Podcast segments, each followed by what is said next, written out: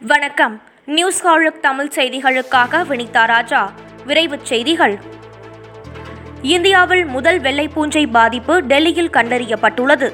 குடலில் துளைகளை ஏற்படுத்தும் இந்த வகையான வெள்ளை பூஞ்சைகள் உலகிலேயே முதல் பாதிப்பாக இந்தியாவில் கண்டறியப்பட்டுள்ளது.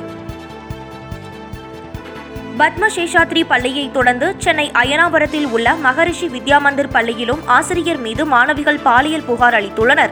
புகாரை அடுத்து ஆசிரியர் ஆனந்தனை இடைநீக்கம் செய்து விசாரணை நடத்த கமிட்டி அமைத்து பள்ளி நிர்வாகம் நடவடிக்கை எடுத்துள்ளது.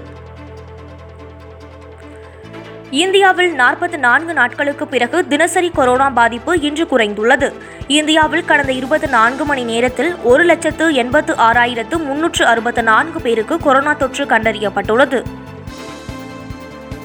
கோவையில் உள்ள அம்மா உணவகங்களில் இன்று முதல் இலவசமாக உணவு வழங்க ஏற்பாடு செய்யப்பட்டுள்ளது. செலவுகளை திமுக ஏற்கும் என்று அமைச்சர்கள் சக்கரபாணி மற்றும் ராமச்சந்திரன் அறிவித்துள்ளனர்.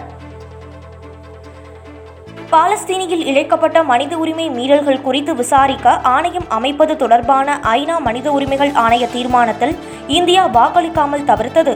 தீர்மானத்திற்கு எதிராக ஒன்பது நாடுகளும் ஆதரவாக இருபத்தி நான்கு நாடுகளும் வாக்களிக்கவே தீர்மானம் நிறைவேறியது.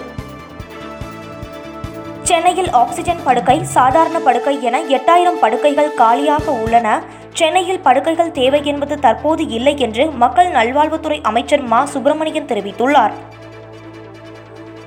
கொரோனா வைரஸின் மூலத்தை கண்டறியும்படி அமெரிக்க அதிபர் ஜோ பைடன் உத்தரவிட்டதற்கு சீனா அதிருப்தி தெரிவித்துள்ளது. இதுபோன்ற நடவடிக்கைகள் பெருந்தொற்றுக்கு எதிரான போராட்டத்தின் ஒற்றுமையை குலைக்கும் என்று சீனா கருத்து தெரிவித்துள்ளது. பாலியல் புகார் மட்டுமின்றி வருமான வரி ஏய்ப்பு நிதி முறைகேடு ஆசிரியர் ஊதிய முறைகேடு உள்ளிட்ட பத்மசேஷாத்ரி பள்ளி மீதான மற்ற புகார்களையும் விசாரிக்க வேண்டுமென தனியார் ஆசிரியர் கூட்டமைப்பு வலியுறுத்தியுள்ளது. மேலும் இந்த பள்ளியை அரசே கையகப்படுத்த வேண்டும் என்றும் வலியுறுத்தப்பட்டுள்ளது. பெங்களூருவில் இளம்பெண் ஒருவரை பாலியல் ரீதியாக கொடூரமாக தாக்கிய காட்சிகள் சமூக வலைதளங்களில் வேகமாக பரவியதை அடுத்து தாக்குதலில் ஈடுபட்ட பெண் உட்பட நான்கு பேர் கைது செய்யப்பட்டுள்ளனர். கைதான நான்கு பேர் மற்றும் பாதிக்கப்பட்ட பெண் என அனைவருமே வங்கதேசத்தை சேர்ந்தவர்கள் ஆவர். நாடு முழுவதும் நாற்பத்து ஐந்து வயதிற்கும் மேற்பட்டோருக்கு தடுப்பூசி செலுத்திய பெருநகரங்களில் சென்னை முதலிடத்தில் உள்ளது.